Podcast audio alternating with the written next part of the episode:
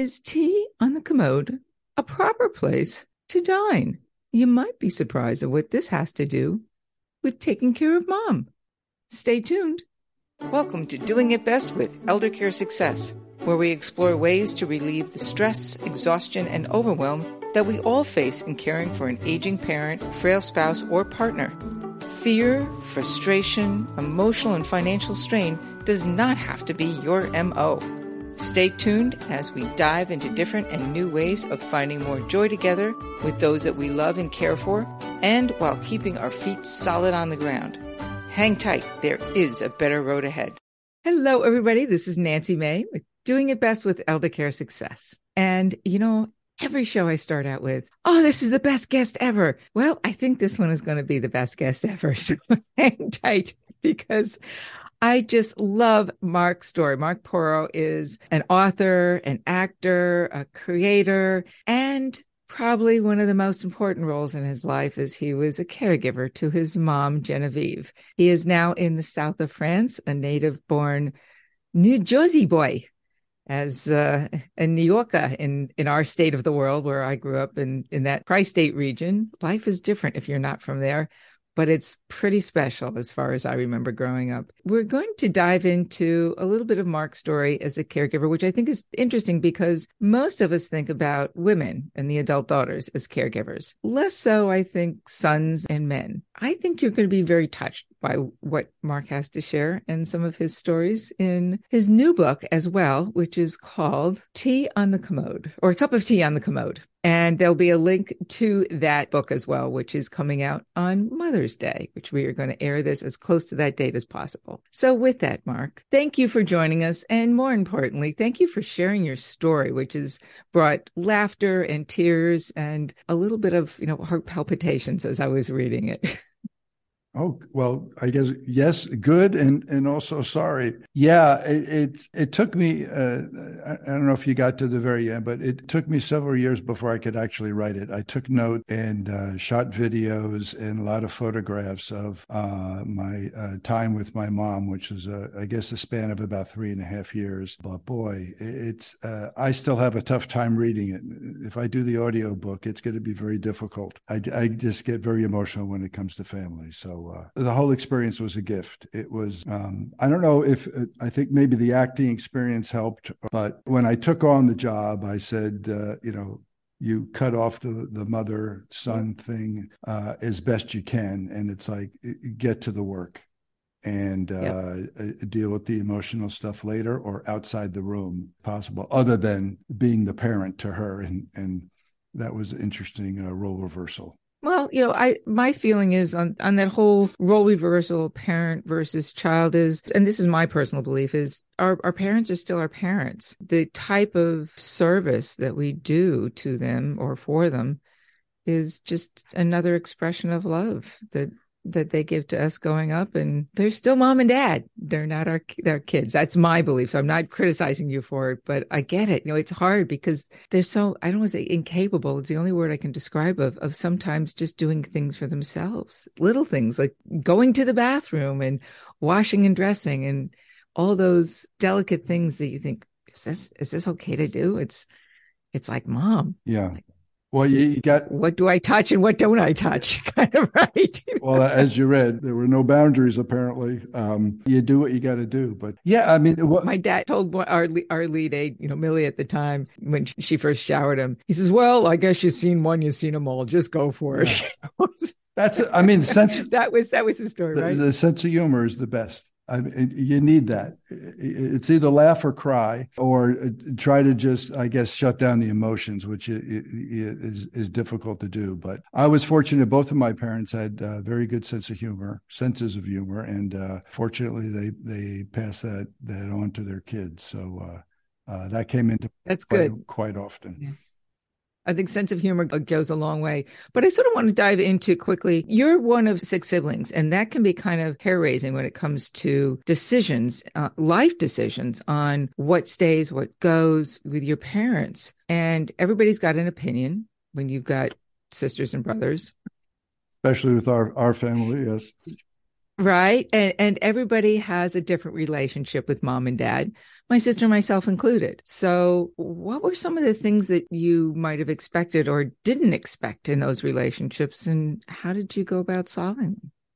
I think all of us, the six kids, were all very independent. We've all owned our own businesses, and I'm not sure if that was a fear of employers employing us or not. So everybody I think we trust each other, but there there is, and I and I write the uh, in the book if if if there's a problem to be solved and there's more than one or two of us in the room, friction will will uh, ensue. So yeah, it's natural yeah. with siblings, um, right? I happen to be the tallest. I'm the fifth of the six kids. And I'm the tallest. So uh, maybe they uh, they yielded to me because of that. Not not really. I guess I was the one that volunteered to do this. My older brother lived close, and he handled all the finances for the family uh, all along. But he took charge of most of the stuff. And, and one of the reasons, other than rescuing my mother, I think from the the current caretakers, which is another issue. I wanted to get uh, a lot of the responsibility off my brother's shoulders because it, it, was quite a bit because he had to do the hiring of the the caregivers because we yep. mom was at home. And um, so, for uh, a total, I guess, of like five and a half years, we had people living in our house. Um, mm-hmm. Not so much caregiving, but uh, uh, seeing the house and cleaning and and the basic things that uh, we didn't want mom worrying about anymore. So when I came in, I think everybody was okay with it. I had. Uh, oh, relief is here. Like you came in on your white horse from California, and I believe so. Yeah, and I had the time. I mean, I had a, a business that I, that was uh, struggling to keep alive in L.A but I was able to go back and forth between the coasts every few weeks to to keep that alive. At that point, it was mostly uh, an online business, so it was it was mm-hmm. we were able to do that, and I I was willing to do it. So I had the time, and I made the choice. I said this this is more important no matter what was going on. Yeah. And I didn't have any of my own children. I didn't have any uh, relationship, at least that I knew of, uh, that was keeping me in California. And mom was important. And we had a long history of uh,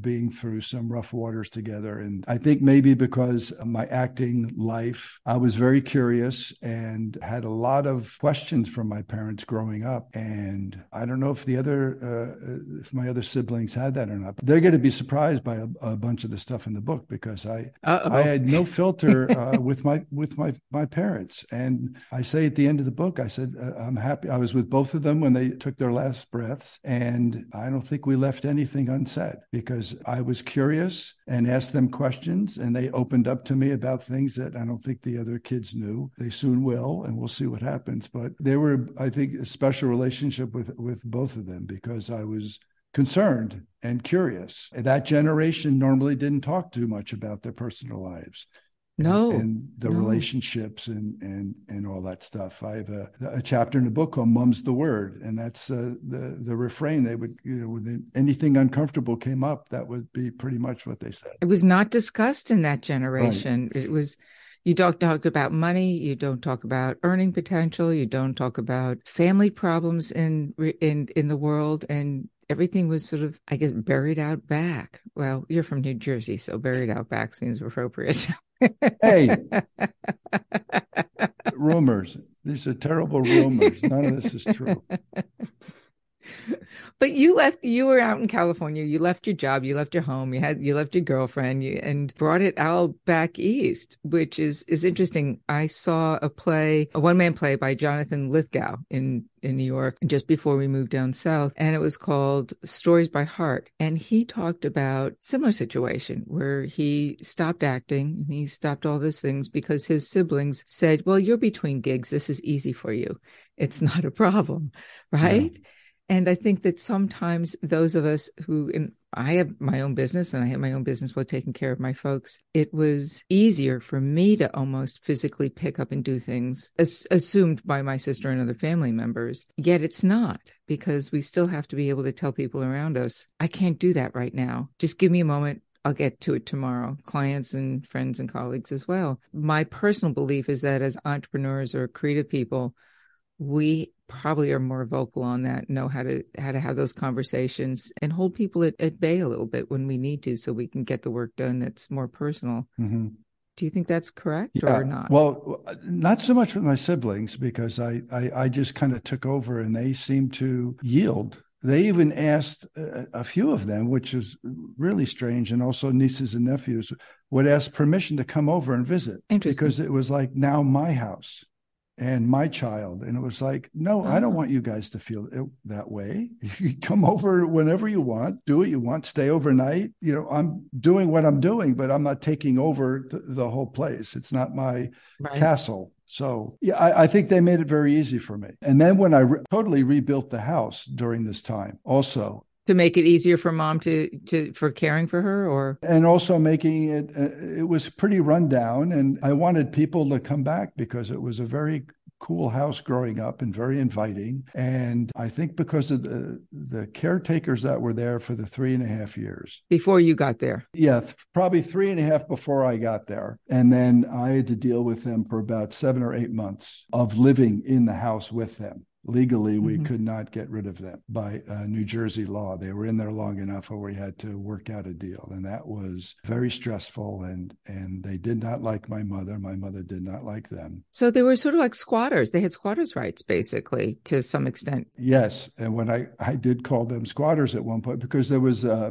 we had an agreement. We say we'll let you live here. For at this point we had an agreement. We said we would go for we would let them stay another six months which was very generous. Not in, mm-hmm. not in their eyes because they they would have stayed there forever and taken over the house in some yeah. cases i've heard horror stories all of a sudden that you know the house was granted to caregiver johnny yeah. or susie and now you try and contest that i believe they were that's where they were hoping for mm-hmm. anyway so we finally i mean there was no joy in the house they they kind of let it run down and i wanted to uh, spruce it up so i did a complete top to actually start at the bottom bottom to the top rebuild and then people started visiting again. People started uh, grandchildren started staying overnight. It was home again it, right it was our home. Yeah. Yeah it was the Porro house once again which was lovely. So mom liked that. Yeah it was the Porro house. So people came and stayed and we had parties and then we started i made sure that we had christmas and easter dinners there again and Thanksgiving Important. dinners and and celebrations for birthdays and stuff like we used to do. So it was uh, life was normal except mom was kind of on you know the edge the, the far end of life right as much as it could right. be you know normal right. we, we, just you know there's frailty does come into play when you've got a lot of people around it's it's hard but um, but she loved but, it because she was a very sociable person she didn't talk, right talk not, too right? much at the last uh, few years but uh, she loved my father always admired i think he said your mother could strike up a conversation with a tree she was just amazing. um, so, which was probably true. And especially if the tree was on sale. Yeah. What, what what were some of the things that surprised you about yourself in jumping into this role that you never expected that you could possibly even do? Oh, good question, I guess. Hmm because we're put in these roles, these the stress points in in our lives, and that's the only way I can describe it because they are stressors. You know, all of a sudden now you're the matriarch or the patriarch, even though your parents are still around, and you have to step into a, a family leadership role that you never did before because it's, it's your family. But mom and dad were always the strong ones that we went to, even if they were weak at some point in our lives. It's different. And I think that the emotional as well as tactical things that we have to do sometimes are are a little shocking. We didn't think that we could do it or that we, you know, we just jump into roles that we never expected to happen. Yeah. I, I think the thinking, you remove the thinking, you just do you say, okay, this right. needs to be done. Let me do it. And then after you may stop and think, and go, oh my God, this is my mother and I'm her son, but you can't let that get in the way of the work. You got to do the work. I don't think I thought about it too much. And part of that might have been denial. Right? Because if you think about it too much, then you get you you start realizing, okay, this is your mother and she is dying. She's dying. Yeah. And it's not going to be very long. And we try to make it as pleasant as possible and as long as possible. But those are there, but you you push those back. I pushed those back as as as long as I could. So again, to to, to get back to the, the job, and the job was the focus was to make the simple thing for me was if I can make her laugh at least once every day, I'm That's I'm good. good. And uh, we are pretty successful on, on most days. I think that's a, a, an admirable goal that we can all strive for because, like we said earlier, without a little bit of laughter, every day becomes really this dark, looming, heavy cloud. And you know, it, it, we're all. I hate to say, you know, the old cliche is we're all going to get there someday. It was like, well, I can over my dead body if I can help it. or literally over your. Dead it's like, well, maybe it is going to be my dead body. Yeah, but but um but it's it but it's tough. You know the the laughter makes it a little easier even even heart-wrenching at, at times. But caring for ourselves is also a, a tough thing because everybody says oh take care of yourself. You've got to take care of yourself. And and i used to say well you can kiss that one goodbye. Yeah. But did you look at, at things like that and say, well, God, you know, when am I going to get some relief myself? Or or did you even think about what can I do to relieve some of the stress other than a little bit of joy and laughter for mom?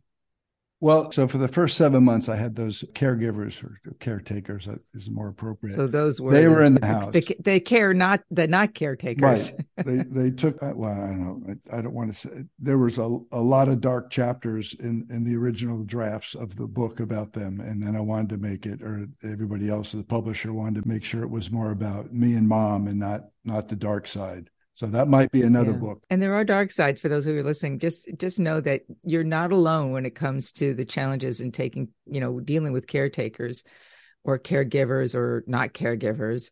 But that's a very difficult time of life because we have people that are not family members who are coming in to do a job or not do a job well. And I just want to just make that comment that you're not alone in challenges that go on in that space. And we'll do other shows on that. But I just had to say that one little thing. I had a thing where I said, uh, when I embarked on this journey, uh, my I had no idea my mother would be the least of my troubles.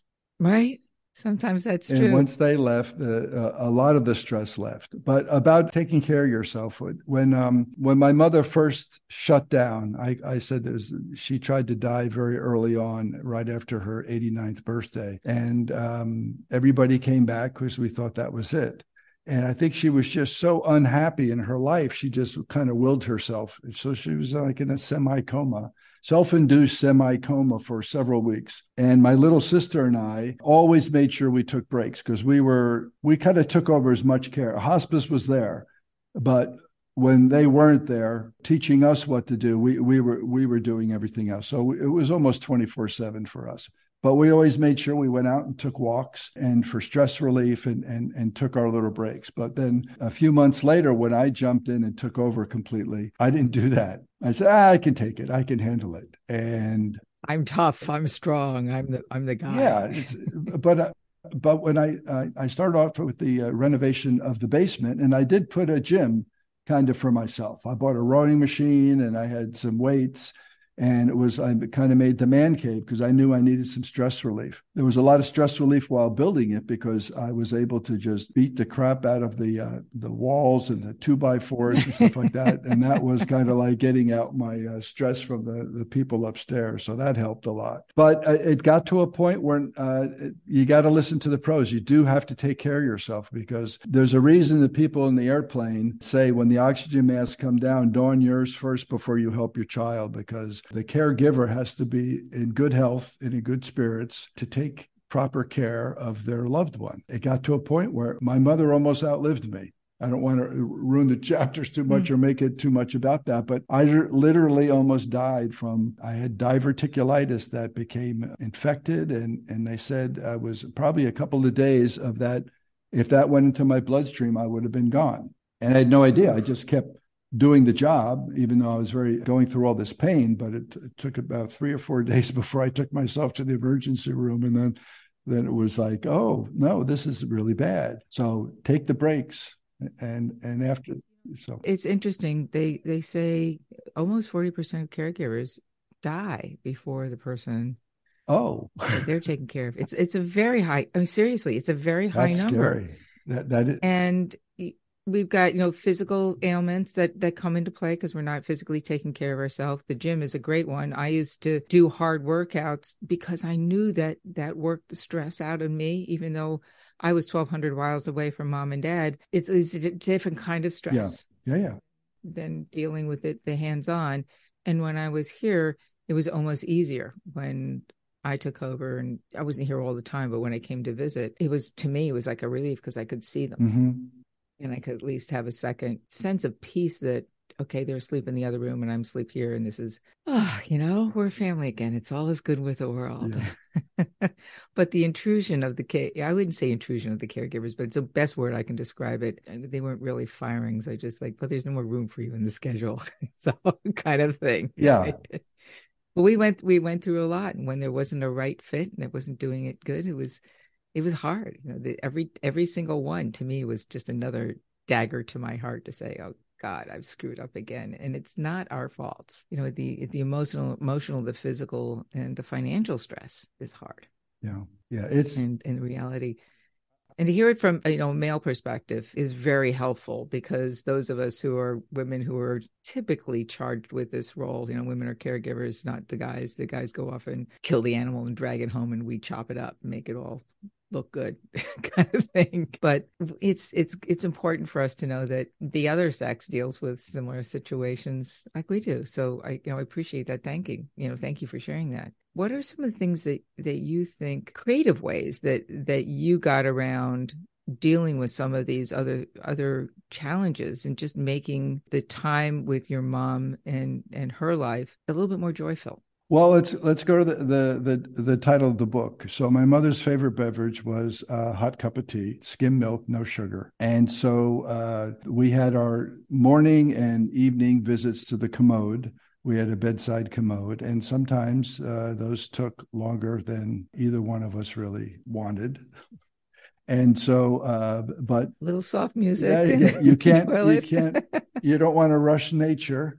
So uh, oh. uh, I offered mom a, a cup of, of, tea one day while she was sitting on the commode. As I, I say in the book, it was a hit, and it, it made her time more pleasant, and uh, and there was no rush. So it was like it's like sitting down having a you know uh, watching TV with a cup of tea. So that would that was nice. And then kind of like a two year old with the toilet training, right? You know, he's just a different different age range. Yeah, yeah. I, I mean. It, I, I, never talked to her like a child or tried to. I never really no. treated treated her like a child. But it's it's kind of the relationship because uh, by the time I got there, she she couldn't walk. I mean, had to be carried or wheelchaired every everywhere. So when we went out, if we went to the car or I, I brought her upstairs or downstairs to see the renovations. It was always the carrying, uh, which was was fine, and she seemed to be fine with that. She had a little bit of uh, the the queen treatment in her. But another thing that she loved when she was younger. Well, as they say, it's good to be queen. Yes, well, for her, yes, it's not so good to be the servant. but she she had beautiful long hair and beautiful long natural nails uh, growing up before. Mm. She had her six children and uh, she always kept the long nails, but the hair got shorter and shorter as the kids would, would come. So, a treat for her, special treat for her. She went to the beauty parlor once a week, had a manicure and a perm and a, a perm and a, or a set, a wash and a set, and that was her her weekly treat for herself. I don't know when the last time she had that, but I remember uh, that she enjoyed it. And once in a while, I went to the beauty parlor with her and watched her. So I created what I called the Day of Beauty. So on those days, originally it was on a Sunday, but she was a good Catholic and, and maybe change it to Saturday because you don't work on the Lord's Day. And so Day of Beauty was uh, every Saturday. I would give her a special treatment. Uh, she always got a full sponge bath and morning and night. But I washed and shampooed her hair. I I did her nails, paint you know freshly painted nails, a massage and a moisturizer, and we soaked her feet in Epsom salts and um, other little things. Oh, I'm going to move in with but you. The, but the hair, very good. But the and this, uh, you know, I grew up with three sisters, all had long hair and stuff like that. And my mother's hair was at this point long. It, she had a long. Uh, when we when I made a ponytail, it was probably about eight eight or nine inches long, which was great. And she loved it, and it was and it was beautiful. Uh, her, her hair was gorgeous. So I washed and shampooed her hair, and I would either make a ponytail. Special days, I would braid it. I think I even attempted French braids once in a while and uh, and then she got her red lipstick to match her red nails. It was, I mean, her reaction was uh, lovely. But then, um, and and I have a chapter in the book. So the first time I did this, I didn't know how special it was. I just thought I I want to treat my mother. uh, in a special way. I'm wheeling her after we did the um, commode and, and a fresh dress and, and, and clothing. I put her in the wheelchair, then wheel her into the kitchen for breakfast. And as we wheeled her in, in the dining room, we had a big mirror at the uh, front wall. And I'd wheel her in, and she she stopped. I'm gonna get emotional when I say this, but okay. We, we stopped. Uh, I stopped the wheelchair in front of that mirror, and she is just smiling from ear to ear. And I leaned in uh, and, and had cheek to cheek, and I said, uh, Who is that pretty girl? And she's just beaming. The effect of this small gesture was profound to me. So, Day of Beauty was every Saturday, but I believe every morning I stopped by that mirror and asked her the same question Who is that pretty girl? And we think these things, um, I think we don't care about the tree. I don't want to say just your, our, our mothers, but, you know, when was the last time they felt beautiful and really appreciated? I mean, and it's it's if you saw the look on her face, and I'm sure that the tears coming out of my eyes, I mean, it was amazing. It was like there's no doubt that this is going to be a consistent thing, and this is no doubt that I've got to share this story because I think it could inspire a lot of other people to do this. Because as happy as she seemed, it it just filled me with such joy and I guess pride for, for luckily coming up with that whole thing. And that that was was born out of I think my mother's treatment of all of us and those little special things that she did growing up. So if we can return those favors, uh, it, it, makes it, it makes a big deal. And it was you know probably selfish on my part too because I got I may have gotten more joy out of it than mom, except for the rinsing the rinsing, she hated it, it, even though I covered her with towels. When I had to rinse her hair, you know, we couldn't get her to the bathroom, so it had to be done while she's on the commode. She did not care for that, but we did it fast and then uh, did it with uh, warm water. And the end result was very good, but there were moments where she's like, ooh. even yeah, in the summer. The, the, temperature changes in the water at bath time for anybody at a certain age becomes very. I guess, difficult. yeah, yeah. And I think there's a certain level of anxiety of just the texture, I, I, call it, of, you know, the water from the, the shower head. You know, my mom would always scream like, oh, oh, oh, oh. Yeah, and then she'd, she'd calm it's down. It's like needles, I guess. It. Yeah. That's, I guess I don't, I don't know. So I guess we won't know till we get there ourselves. And hopefully, you know, just say, please, you know, long time, long have, time. give me the grace to make sure they don't scream. Yeah. or whatnot. But beauty is, beauty is, uh, beauty is more than skin deep, as they say, right? And those little those little stories and things. I think it's it's important for everybody listening to know that diving back into our our own childhood and relationships with our parents can really help us find what those little those little special moments are that can can make us stronger, but also I would say just bring together those private moments that we have with a parent or a loved one and they don't have to last long. And they can be five minutes they can be 60 seconds but just a smile and a, a, connection. I mean mine mine one mine with my dad was i called them letters from camp because my dad would send me letters at camp and he could nobody could read his handwriting. So it would be the, the all the cabin everybody would get together and we'd try and translate and tr- what did dad say? I find his notes now and i said what the hell was he writing? And he'd write lists and do things and he'd send me these these hand scratch sorry hon i have to i'm i'm, I'm writing because he would type with a you know one peck off fingers. So every week I would do letters from camp while he was down here in Florida and, and, and aging from home in Connecticut. And I do a newsletter every every Friday and Saturday, and I'd send it off on Monday with photos that took place in the week and what I did, and I made up stories and I did embellish a little bit. That's allowed. and made, That's allowed. You know, the spring flowers and the tulips coming up on Park Avenue in New York look a little bit better than they might have looked in the rain or whatever else. And uh, say, remember when we did this and what was going on? And he looked forward to the the aides. Thankfully, saved every single one of those. Not that I didn't have them on my computer, mm-hmm. but they saved every single one of them. So we've got stacks of them. And when when I missed one or it was a little late, they'd bring out an old one and start reading them the stories of what happened the week before or a month before. Those are great. So yeah, yeah. Yeah they they always they always touch my heart as i as i send them off and sometimes you know a tear to my eyes i'm writing them thinking god i remember when mm-hmm.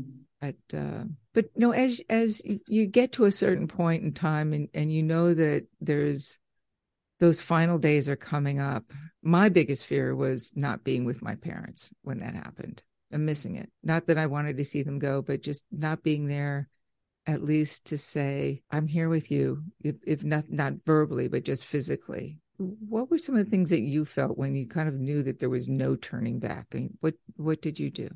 Well, I experienced the first with my dad. So my, my dad died 17 years earlier than my mom. We at, at that point we had uh, family reunions uh, every summer, and we had after your dad passed. No, before, before, he passed. Yeah, they kind of we kind of stopped after he passed because he was the he was the nucleus of those things. Mm-hmm.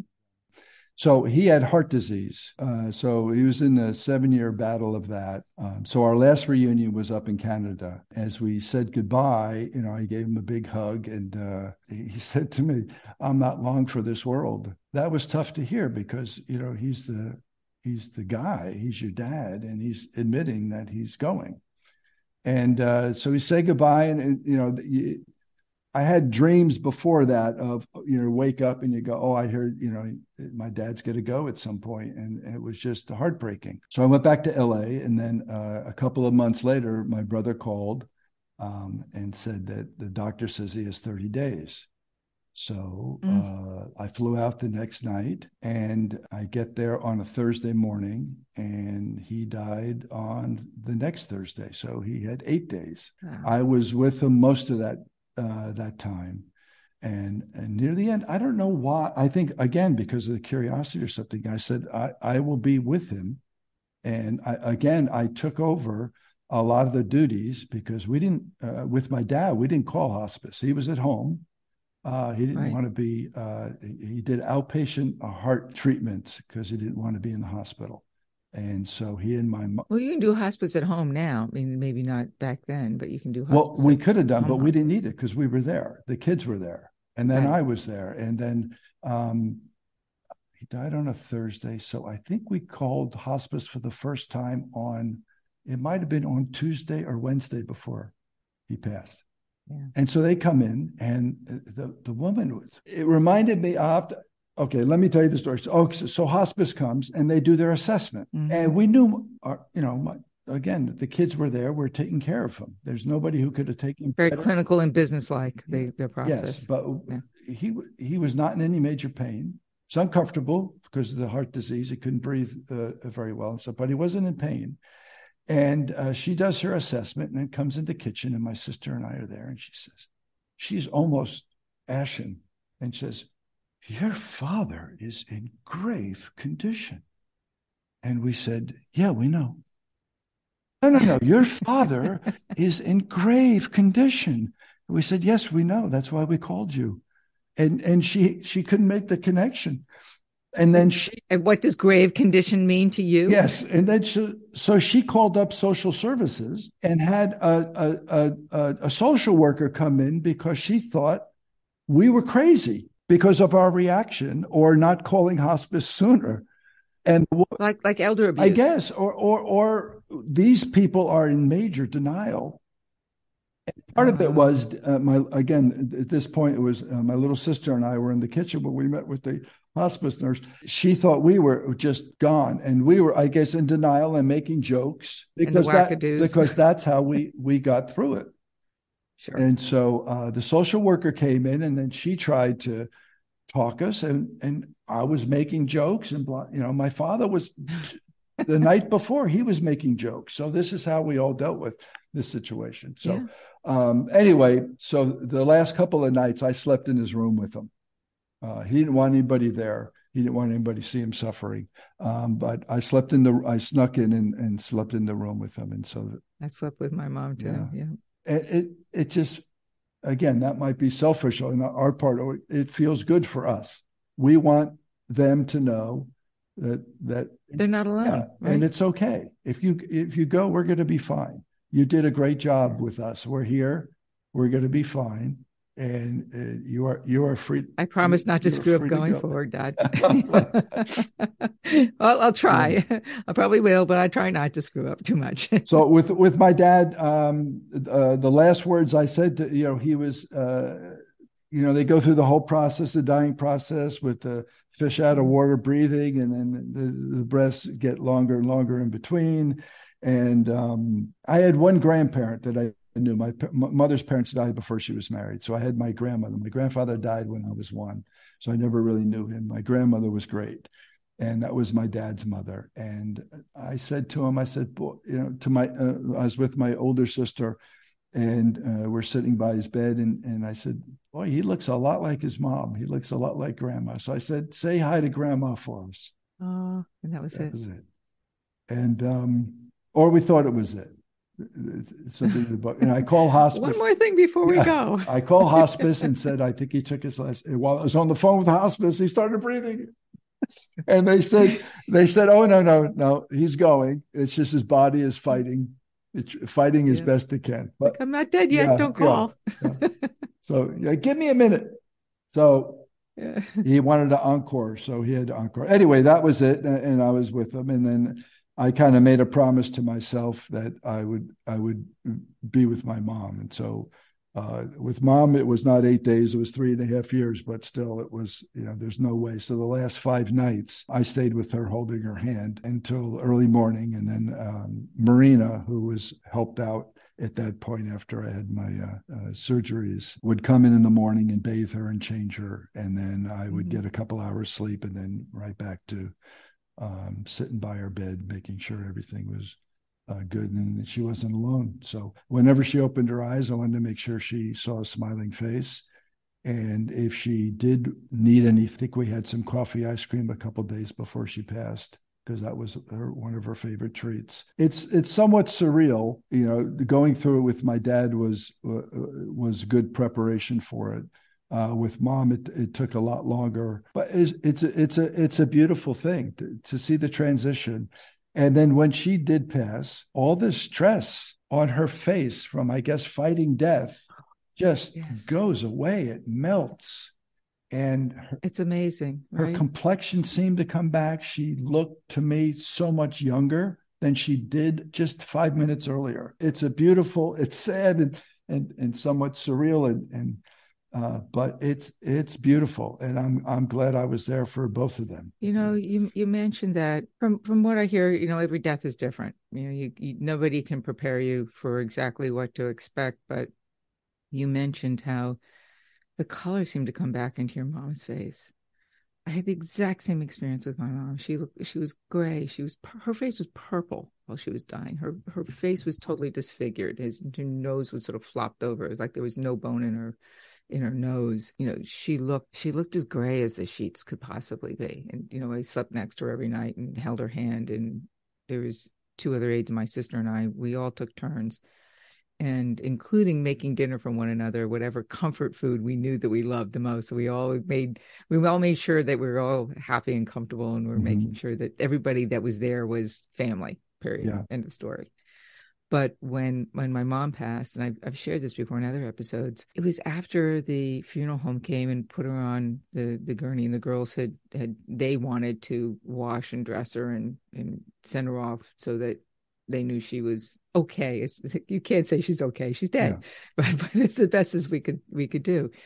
So I, I couldn't physically do it, but they did it and they wanted to. And that was the best gift that I could have for both myself and my sister and my mom and my dad. But after, they put on the, uh, the gurney for the, the funeral home and she's tucked in and they said, take your time saying, as long as you want, to say goodbye.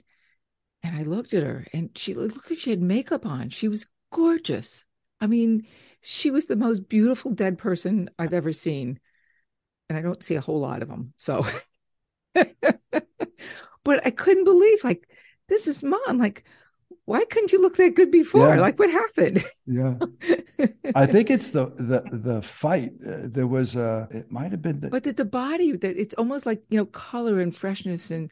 It looks like she had she had makeup on and she didn't. Yeah. It was the strangest thing I've ever seen. And dad just looked sad. You know, I'd say, you know, dad looked like he was sad. He was sorry that he left. Hmm. So you wonder if, yeah, if there was, my mom seemed to want to go, wanted to go for a long time, I think. But my dad, you know, up to uh, like the the two days before, he said, "Boy, I've got a, you know, I don't want to die. I got a lot to live for. I got a lot of things." Yeah, my dad was like that. Gave, so maybe that's why he he looked sad, you know. My, but my dad was 99, so a little different. Wow. But yeah, Bravo. he said he wanted to live to he wanted to go to 120, Yeah. and then it was 102. We got to 99 in 47 days. But I think I think his biggest sorrow was probably that he'd miss my mom. And Yeah. I think mom's feeling, I'm going to guess, you know, we're putting ideas into into their heads and thoughts was that she was going to be with, you know, the love of her life again, and and he was going to be with her. If there is an again, Yeah. we don't know. Yeah. Well, we hope. I, ho- I hope there is. Yeah. So, are there any sort of last things that you'd like to share with anybody? Um, I think you know, like stupid things that people do that we shouldn't do, or or or the good things that maybe we just need to think about to be a little bit more gentle on ourselves and those that we love. Wow. Uh, I, I would just say do it. A lot of my friends uh, that heard about what I were, was doing were saying, "Oh, you know, you're a hero." I'm going, "No, I'm not. This is No, this is the right thing to do."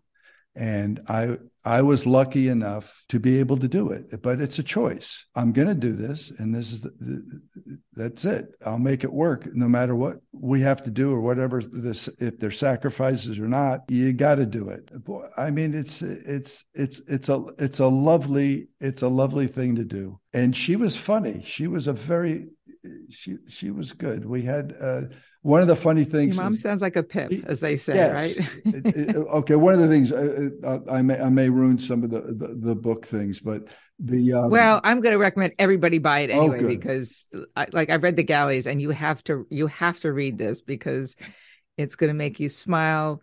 It'll bring a little bit of tear to your eyes. But I'm going to tell you, anybody who reads this book will say, "Oh my God, that's bringing stories back of my family too." And oh, why didn't I write that down?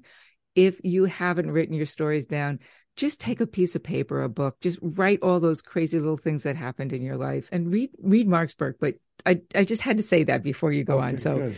but but do because do I'm I'm a fan. do write those things down because you, you don't know what you're going to do with them. It may be a poem, it, it may be nothing, or just you know if you're feeling uh, nostalgic some night, you you go through this box of uh, memories or notes or something. So Makes you feel I always write everything. Well, I've been writing for a long time, and I'll figure out what to do with these things at some point. But uh, I, I keep all the notes, and uh, sometimes it's a card, sometimes it is a poem, sometimes it's a short story or a book or a film, or or, or you don't know what it is. But those those lovely uh, memories and thoughts. Anyway, so one day. Um, my mother did suffer from uh, depression, and at one point, um, we had a doctor that actually made house calls in in the last year, uh, which was lovely because at, at that point, uh, mom. the hospice doctor? No, no. a- well, regular. I, I think it, we got a call. I moved back in 2011, and we got a call in 2013, uh, and a nurse said, "Hey, would your mother like a doctor who made house calls?" And at that point, yeah. her doctor cut her off in uh, uh, that when she shut down and hospice came in doctor never talked to her again never but That, that happens a lot. cut off all meds all all foods and we're done this woman's gone Yeah. so mom except for digoxin which was for her heart she was medication free and before that probably 13 medications prescribed Wow. so now medication free for two years, over two years. A lot of sherbet, a lot of oatmeal, a lot of sugar, but she was doing great.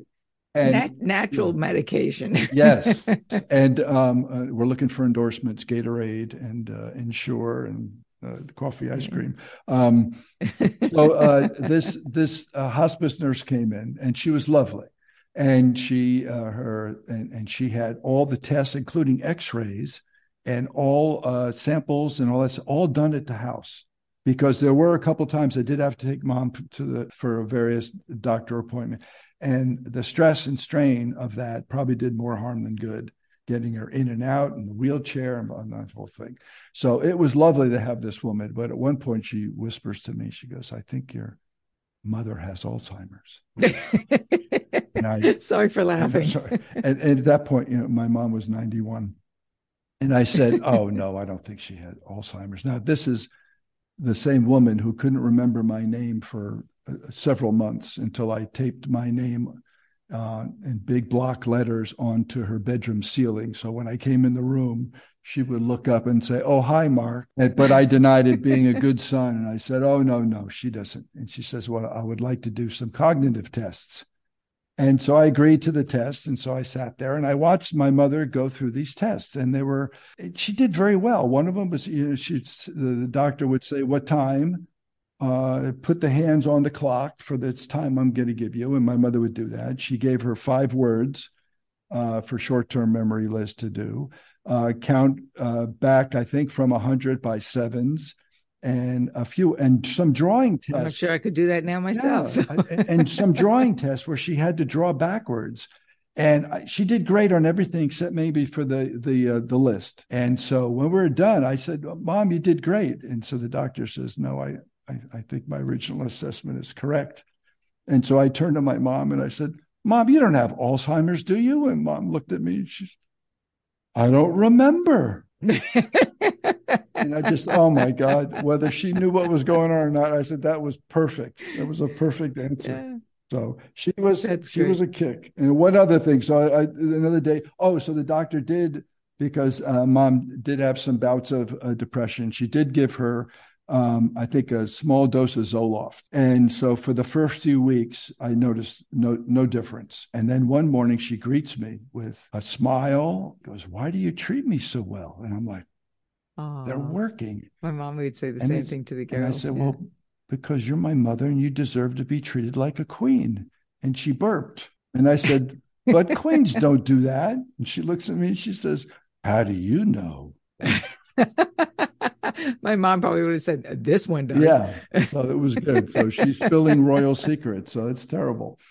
Uh, so so those those little moments and sometimes just sitting there holding her hand in silence. She didn't say a word and i didn't say a word and just uh, she responded very well to touch at, at, all the time even when she was in this semi coma state. And that's lovely just to have those uh, those quiet moments of connection were huge and very special. Yeah so i mean yeah. it, it, it's I, I think people hopefully i'll inspire people to to at least more people and maybe more men to do this because it was uh, it was a joy overall. You know, stressful at times and, and challenging sure. certainly, and all that stuff, and and and sleep deprivation certainly. But overall, I, I wouldn't have changed it uh, for the world, except maybe make it a little longer. That would have been fine. But um, yeah, um, she. I think it's different if we're taking care of a spouse or somebody else, but a parent, it's a each relationship is is different that we have with somebody that we love and we care for.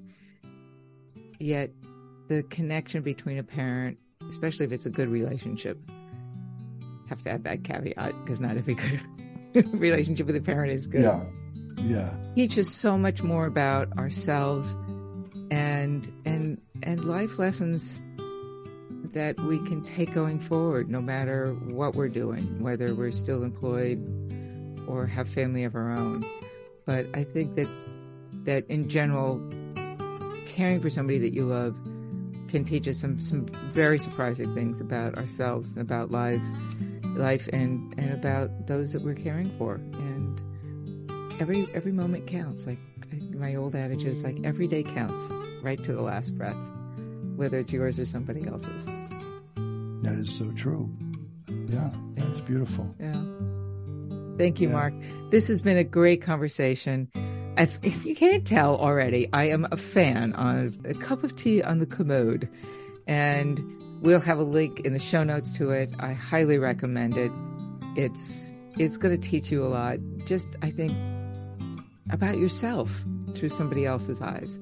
So I promise you it will bring a smile, a tear, and uh, it's going to be something that you'll want to keep and pass along to others as well. But don't do that. Tell them to go buy their own book. Yes. thank you. On that note, thank you so much for being here with me, Mark. I appreciate Absolutely it. Absolutely, my and, pleasure. Um, I'm thankful that you're a caregiver so that you could share your story with us. And one more thing before we go. As I always say, if you like the show, please share the gift of a link to a friend because it's an inexpensive gift. In fact, it costs nothing. So in this day and age, it's pretty easy to do. And ideally, hopefully, it will show that you love them too because it's your gift to them. And this is my gift to you. So thank you. We'll see you soon or we'll hear you soon. Bye bye.